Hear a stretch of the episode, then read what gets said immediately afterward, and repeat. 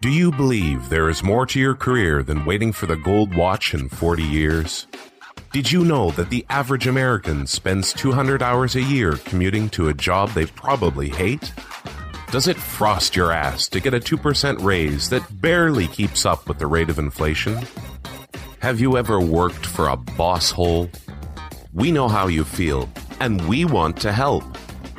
Welcome to the Boss Free Society Podcast, your entertaining entrepreneur therapy session with your hosts, Tim Wambach and Patty Dominguez. Couch not included.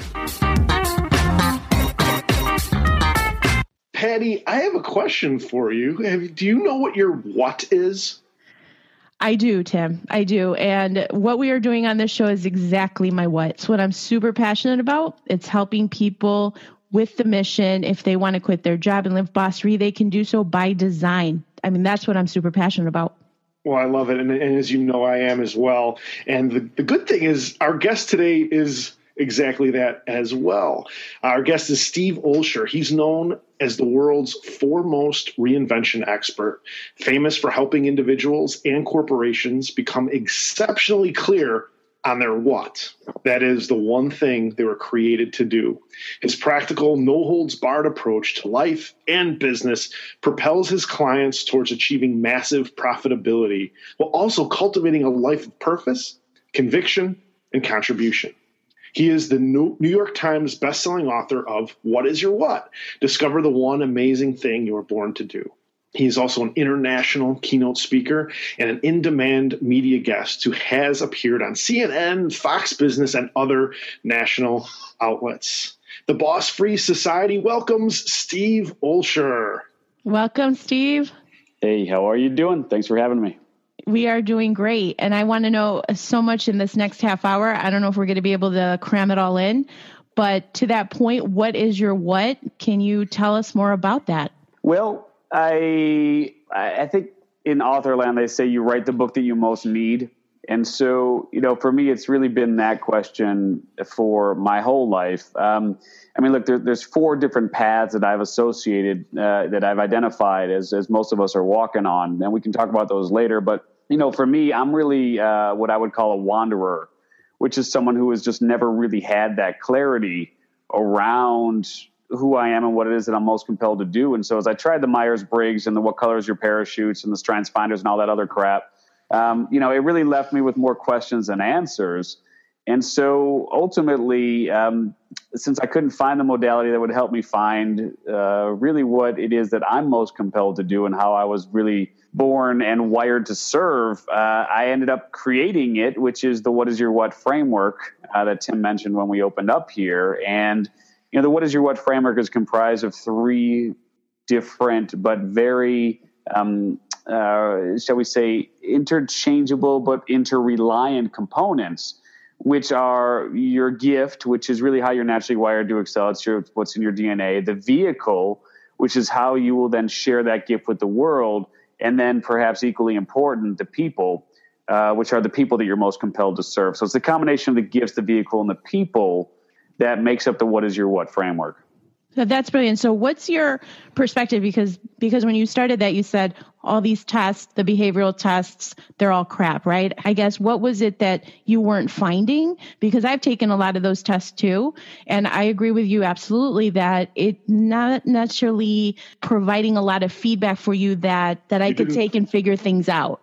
Yeah, I mean, look, it, it's great to know that I'm an extrovert, feeling fuckball. I don't know whatever the other things F's are that they stand for, but you know, I mean, it's just like you know, for me, it's like okay, that's great, but what do I do with that information? You know, and so eh, that's the thing. It's like you know, all of these modalities were really good at helping to um, put another list of questions on the piece of paper, right? And so that's that, that's not really helping when you get done and now you've got a new set of questions. If someone is out there who's, you know, maybe look, feeling that they don't know what their what is, what are some of the things that you're going to say to them or some things that they can do to find that what? Yeah, and I mean, but you make a really good point, which is, you know, somebody's got to be ready. You know, I mean, that's the thing is I'm not I'm not knocking the nine to five. You know, I mean, if if that's your gig and you go to work and you bring home some money and you come home to the people that you love, you spend some time with them, and you go back to work the next day, and that's your thing, cool, right? I mean, it's not for me to say otherwise. But if you're feeling as though there is something and you just kind of have that like that nagging, that like tugging at your collar type feeling that you were really meant and made to do something extraordinary, but you just can't figure out what it is, you know, then that's when we enter into a conversation. And obviously, there's a process that goes into this. I mean, if it was easy, then you know we'd all understand very clearly what our what is. But you know, truth is that 99.9 percent of the world will go through life without being clear on one component of the what is your what framework, let alone all three. That's sad. That's actually really sad. So, I guess at a high level, can you give some indication and go into each one of those three components just to kind of offer some clarity to people as to how you help them? Um, you know, I think it's probably easiest if I just give you a real life example. So, the one of my favorite stories is of a woman who came to take the reinvention workshop, which is a course that I teach. And at the reinvention workshop, she came was pretty close to being satisfied with what she was doing, but she just she felt like a piece of the puzzle was missing. And so as we looked at the what is your what equation, looked at the framework, um, I mean, it was quite clear that her gift was healing right? I mean, that was just her true core gift. She was a healer. Um, and other examples of gifts can be like um, entertaining, uh, enrolling, communicating, protecting, you know, et cetera, right? So there are there's a list of uh, about 30 different gifts that pretty much all of us fall into one of those categories with very rare exception. And as we looked at the vehicle that she was using, the vehicle that she was using to share her gift of healing with the world was nursing. And so obviously the vehicle can take numerous forms, right? So if your gift is healing, the vehicle that you could use, you know, could be therapy, it could be massage, it could be Reiki, it could be, um, you know, physical therapy. I mean, whatever that might be for you, obviously there's myriad vehicles that you could use to share that gift of healing with the world. Her gift was healing, her vehicle was nursing. And I'm just I'm bringing you through this equation just so just so you guys can start to see kind of how this all comes together. Right. It's easier to use a real life example. And, and the people that she's most compelled to serve, however, was off. And she knew it was off because she was working in a general hospital and she kind of liked her job, but she didn't really love it. And she couldn't really put her finger on why. But as we went through the third part of the equation, which is uh, the people, the people that you're most compelled to serve, it became very clear that those people for her are the disadvantaged elderly. And it's like as soon as we put those words on the board and she saw disadvantaged elderly on the board, she knew that she was doing the right thing in terms of being a nurse and she was using that core gift of healing, but she was in the wrong place. Mm. And that's why things just sort of felt out of whack for her. So fast forward uh, four or five years now, um, and she's been working as a um, uh, as a head nurse at a, a veterans administrative administration hospital, so at a VA hospital. Uh, and she's working with the disadvantaged elderly, and, and it's really made all the difference for her. That's amazing. Mm-hmm. I mean, even within the fact that that she was in that realm, right? She was already doing presumably something that would make her happy, but just even fine tuning and tweaking it, it's amazing. I'm sure yeah, she's, so she's a lot happier as a result. Yeah, and she's she would fall under the category of what I call a shifter, right? Mm-hmm. And a mm-hmm. shifter is someone who just really needs to make a subtle shift to the equation, and that subtle shift then really puts them in alignment with who they inherently are and who they are most naturally compelled to serve. How about entrepreneurs? You know, entrepreneurs, I would say, uh, chronically have lots of different opportunities as their business evolves. And they're, like, should I go this way? Should I go that way? I don't necessarily know what I want to do. I think I want to put a course together or do some online training. And that's what a lot of entrepreneurial endeavors kind of evolve to. So, how do you stay the course if you're not sure what that course is? I mean, should people be testing things out and then fine tune? What would your approach be? Well, the entrepreneurial spirit obviously is a, is a unique way of being. Now, the the fact of the matter is that if you are heading into entrepreneurial land and you are unclear as to what your what is, it's really an effort in futility because mm-hmm. you'll create something uh, that realistically won't be sustainable. I mean, it's it's what I call chasing the opportunity versus creating the opportunity. And so most entrepreneurs will chase the opportunity. Um, most people who are really pursuing their what will create the opportunity. That's powerful. Yeah, because you'd think that you know as entrepreneurs, so many of us have that bright, shiny object syndrome where, you know, we're on to the next thing. And sometimes, depending on what exactly that is, that can work. But if you're constantly jumping from one thing to the next, you're never building any type of stability and you're never building a foundation to, to rise from. And it sounds like that's kind of what you're talking about is, you know, pick a lane and do as much as you can in that lane. Yeah, I mean, look, first and foremost, most people, as I said, won't won't gain that sort of clarity, and they'll just kind of zigzag through life, which is fine. Um, but reality is that just to kind of back up to the what is your what equation, and you mentioned the, the title of the book, "What is your what?" Discover the one amazing thing you were born to do. It's really discover the one amazing thing you were born to do for now, because you know mm-hmm. the reality is that your your gift. I mean, that's that's pretty much in stone. I mean, that is going to be in your DNA, in your blueprint to the day you die. But the vehicle you use to share that gift with the world and the people you're most compelled to serve, you know, that can absolutely change over time. Right? I mean, Tim is, you know, it's a perfect example of, you know, when you met Mike, right? I mean, eh, before you met Mike, you know, if someone had said, "Hey, this is what you're going to be doing," you would have said, "Yeah, I, I, don't know, man. I don't think so." Right? Because it just it you know it just didn't even. It's like how could you even come up with that?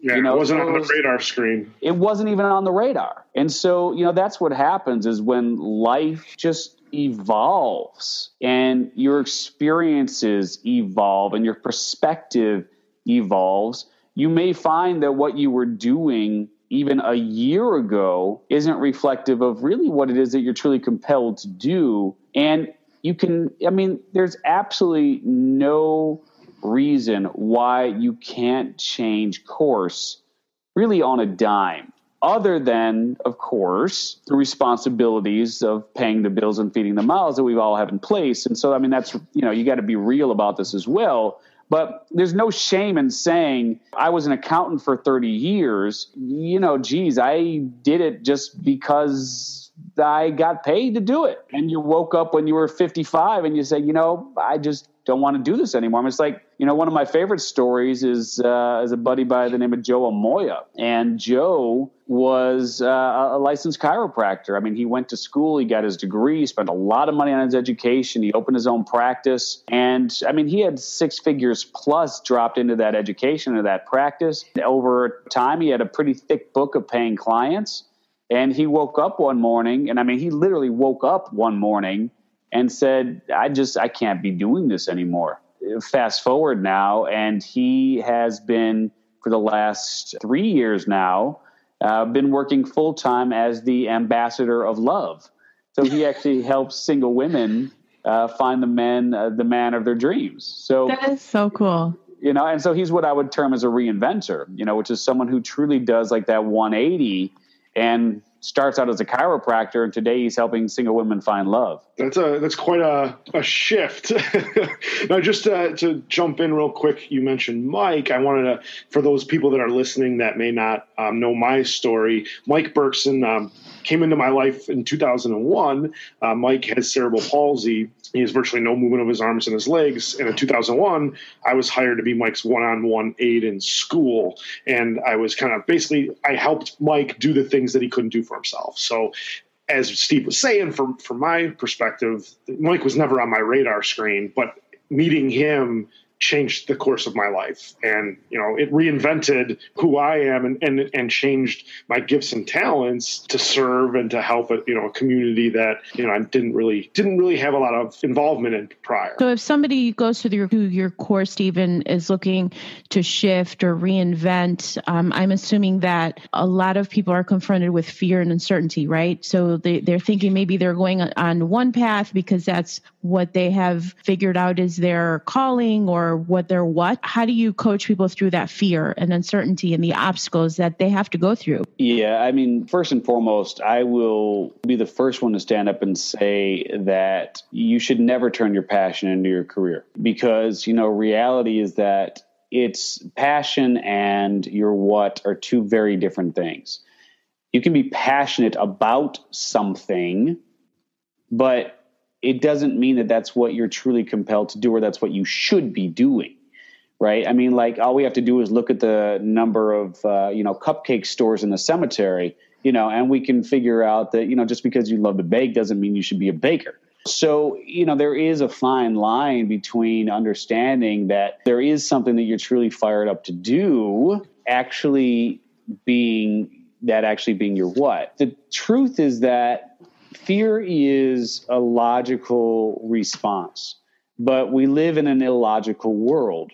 And so, realistically, I view fear as forget everything about reality, right? I mean, that's my acronym for it is forget everything about reality. Because, you know, the truth is that things will never go as good as you hope or as poorly as you think you, you know, they might. It's always going to be somewhere like in between. But what I have found is that most people fail to act because they are afraid to cut that rope. And so what I encourage people to do is don't cut the rope. I mean, don't be stupid. Now, I mean, just because you wake up tomorrow and figure out that your what is to help African kids get clean water or whatever it might be doesn't mean that you can just run out and do it. I mean, you got to learn and and save and just get other people to fund your transition, right? I mean, so I highly encourage people to think about now, look, just because you become clear on your what doesn't mean you up and quit your day job. See, the fear is when you don't know where the money's coming from. That's ultimately what most people are afraid of. It's not they're afraid of failing. They're just afraid of not knowing where that, you know, where the money's going to come from so they can make their next month's rent. That's when I say, look, got a lot of hours in the day, right? I mean, right now, 100% of your income is derived from what you don't want to do, and 0% is derived from what you do. So as soon as you start down the path of doing what it is that you're most compelled to do, and you start bringing in a little bit of income, you know that recipe mixture starts to shift. And so now you've got you know 99% coming in from what you don't want to do, and 1% from what you do. And you know as obviously it gets to 90, 10, 80, 20, 70, 30, 60, 40, et cetera. I mean, you'll figure out when it's time to cut the rope. But when you do cut the rope, it will be at a point when you've already been diving into what it is that you want to be doing in your off hours. So now it's not just like this big mystery. Now you've already failed fast. I mean, you've already figured stuff out. You've already made mistakes. So you know what to avoid. You've already began to meet people in the space. You've already began to network. You've already began to, you know, find a, a mentor and work under someone who's already doing what it is that you want to do. Maybe you've hired a business coach to help you lay out the plan right? I mean, the idea for most is that they sit there and they go, okay, well, here I am at the red light, and as soon as the light turns green, I go here. But, you know, that's just not the way to do it. The way to do it is to make a smooth transition from where you are to where it is that you really want to be. And for some people, that transition, I mean, if you wake up tomorrow and decide you want to be a neurosurgeon, I mean, that transition could be 16 years. So in the program in your coaching, do you do you help people walk through that all the pieces i guess at a high level or a framework that takes people through all the components that they require to get from where they are to really focusing on their what yeah i mean look obviously it um, that, that's the crux of my work right because I have built several multi-million dollar companies from scratch. So if you look at sort of the general moniker of what I do, it's to help people discover, share, and monetize their what. But it always begins with discovering what their what is. Right. And so that requires a deep dive. I mean, that requires gaining that clarity. That requires understanding what your gifts are, understanding the primary vehicle that you use for now to share that gift with the world, and the people you're most compelled to serve. And each of those components has an entire process that you must go through to get to those answers. Now, does it take ages? No. I mean, I've helped people. Now, I'm literally over the course of lunch. So, I mean, it's not a complex process, but it is something that requires a proven system and a proven framework which is what the what is your what framework does. You had said earlier that your passion is not necessarily your what or is not your what. I'm a little confused on that one. How is it not? Yeah, yeah, because ultimately you can be fired up to do something, but it doesn't mean that that's what you're truly compelled to do. In other words, you should be if you look at the entire equation and if you're let's say you love to bake, let's go back to the cupcake example Okay. Right. Let's say you love to bake. Are the people that you're most compelled to serve in alignment with those who will be consuming cupcakes? Right. I mean, it's like you have to look at the entire equation. And where most people get off base is they're only looking at one part, one piece of the puzzle, which is what is that thing? It's an activity, right? And so your passion, it's like it's something that's external. It's something that you love to do that's external. Like maybe for you, radio, you know, or or communicating is your primary gift, right? I mean, probably the gift of communication. The question though is you could use that gift of communication in a hundred different ways. So for right now, you're doing, you know, these interviews. Perhaps the primary vehicle that you should be using is television or mm writing or you know maybe even doing you know something just completely different i mean altogether. But i always ask people to think about who it is that they're most compelled to serve because like again going back to the cupcake example you know who are the people that are going to be consuming the cupcakes? Mm-hmm. Most of the time those are going to be people who really love their sweets which could be people who you know are potentially overweight potentially they need to um, have you know their dessert fix or whatever it is. And, and so it, the bottom line being that when you look at the people that come in the store who are actually consuming the cupcakes when when the disconnect hits that when i started out as i love baking and then seeing the people that consume the baked goods there may be a disconnect. And for a lot of people that's what ends up happening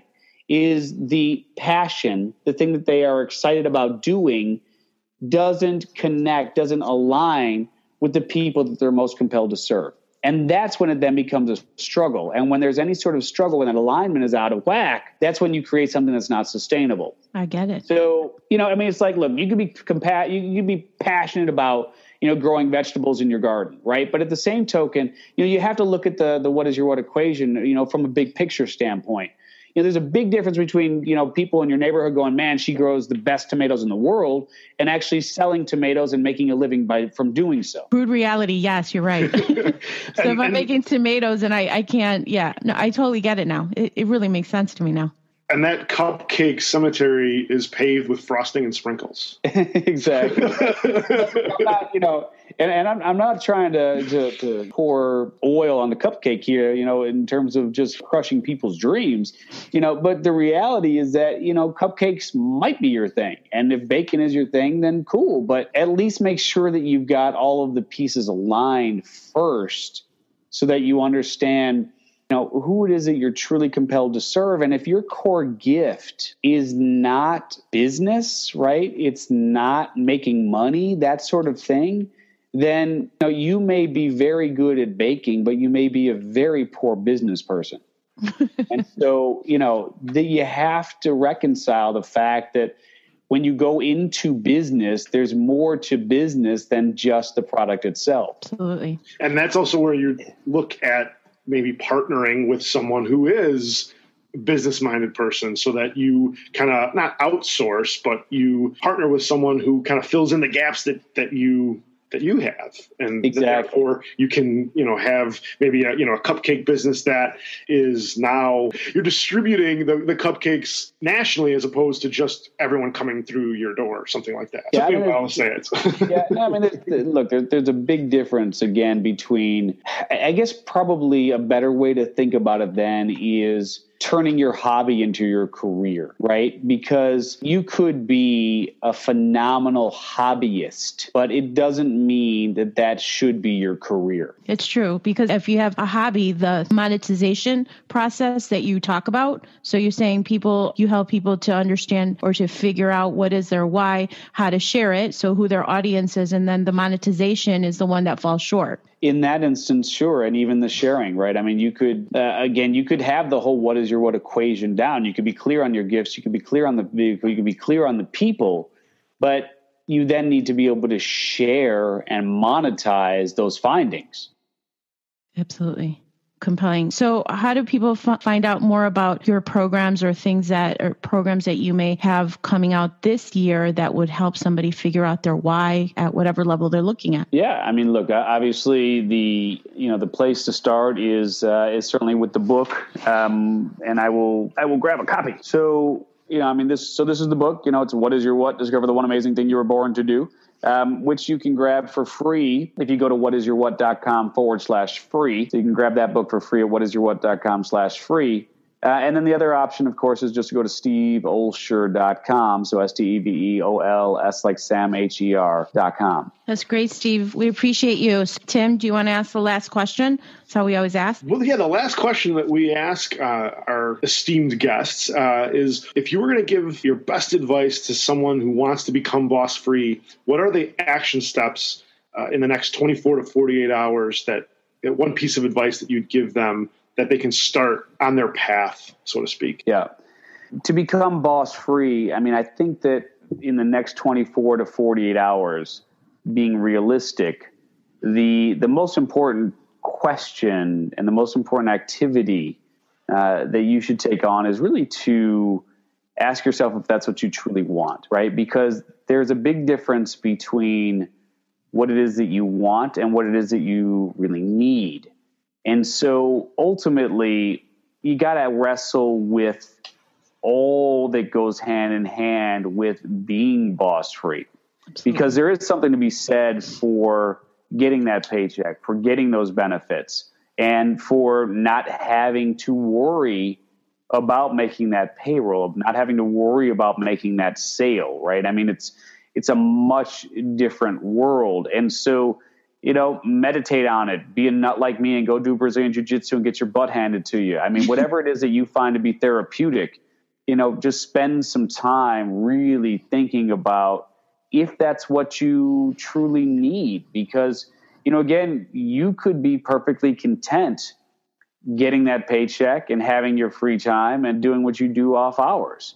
You know, because being an entrepreneur, being boss free, um, is quite frankly not all that is cracked up to be. I mean, people make it look easy, um, but it's far from easy. As a matter of fact, you probably work harder being boss free than you are with a boss. So, you know, figure out if that's what you need or if that's just kind of what you want. I completely agree because it is. It's uh it's exponentially more work. The risk side of it alone um, is a lot to consider. Um, but that is absolutely the truth. I, I agree with all of that. hundred percent. I came across a quote, or someone said this that to, you know about, about being boss free that they'll work eighty hours for themselves to avoid working forty hours for someone else. Yeah, right so true. Yeah. It's so true. All right, gang, and there you have it. Uh, the amazing Steve Olsher has spoken, and we will be having all of his uh, social media handles in our show notes so you can get in touch with him on Twitter and Facebook, LinkedIn, Pinterest, all of the above, as well as his offer for the book, more information on Steve in general. And Steve, we want to thank you so much for your time and for all of these great ideas that you've imparted with us. Absolutely. Thanks for having me on, guys. Great. Thank you. Thank you for listening to the Boss Free Society podcast.